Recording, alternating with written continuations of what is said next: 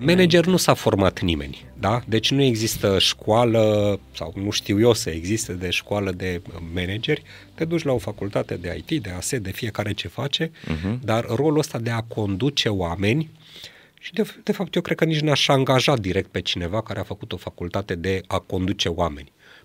Până la urmă este îmbinarea asta de care povestești și tu și uh-huh. de hard skill și de uh, soft skill. Uh-huh. Da. Și cred eu că e datoria companiilor, și acum iar mă reîntorc uh-huh. în domeniul de IT cu care sunt familiar, cel puțin în, în ăsta, în a-i sprijini pe oameni să crească atât pe linie tehnică, cât și pe linie de leadership, dacă își doresc, să înțeleagă că carierele împlinite înseamnă o îmbinare între astea două.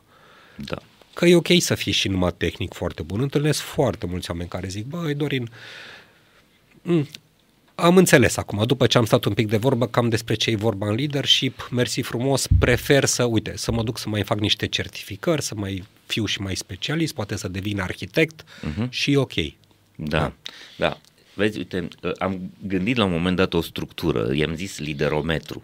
Wow. Uh, da, uh, și o folosesc în discuțiile mele cu unii dintre lideri, în care le explic, da, evident, este foarte bine să ai ceea ce se cheamă pricepere, adică hard skills, să ai expertiza domeniului tău, uh-huh. așa îți câștigi respectul oamenilor și credibilitatea. Dacă ești amator în domeniu, cu siguranță o să fie putre de lucrurile subtile.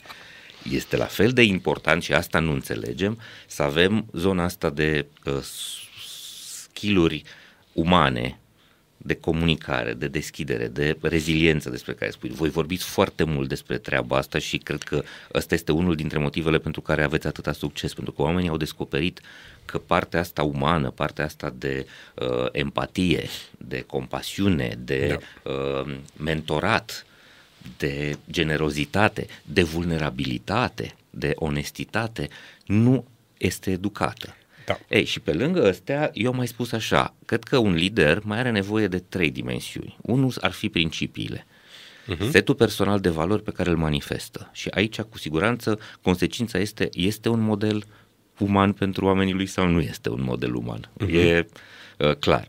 Apoi, prestigiul eu mă aștept de la lideri să dezvolte o reputație care să se transforme ea în sine în magnet de oameni, să atragi oameni prin perspectiva calității tale de lider și vedem uh, multe organizații care valorifică poziția asta vizibilă a liderilor. Și mai e ceva la care foarte puțin se gândesc, cela și în urmă moștenire. Legacy. Eu am spus da. legacy, moștenire. Uh-huh. Ce spun oamenii tăi dacă tu, să zicem că dispari mâine sau ești uh, inaccesibil o vreme? Foarte fain, foarte fain. Deci total de acord, uh, uite ca să comentez, alinierea pe valori mi se pare relevantă. Adică, cum să zic, indiferent de beneficii materiale, salarul, să lucrez într-o companie pentru care nu sunt aliniat pe valori, uh-huh. uh, cel puțin la vârsta pe care o am sau experiența pe care o am, deja devine așa, cu un mare semn uh-huh. de întrebare. Prestigiu, da, prestigiu e important.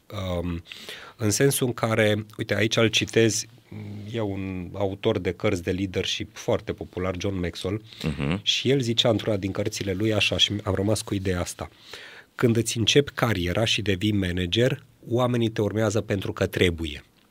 După care încep să te urmeze pentru că vor, după care încep să te urmeze, de exemplu, pentru ceea ce însemn tu pentru ei, că îi ajuți. Exact. Și în evoluția unui lider este până la Pineapple, cred că îl numește John, în care nu mai este vorba nici despre tine, nici despre ceilalți, ci de a crea alte generații de lideri.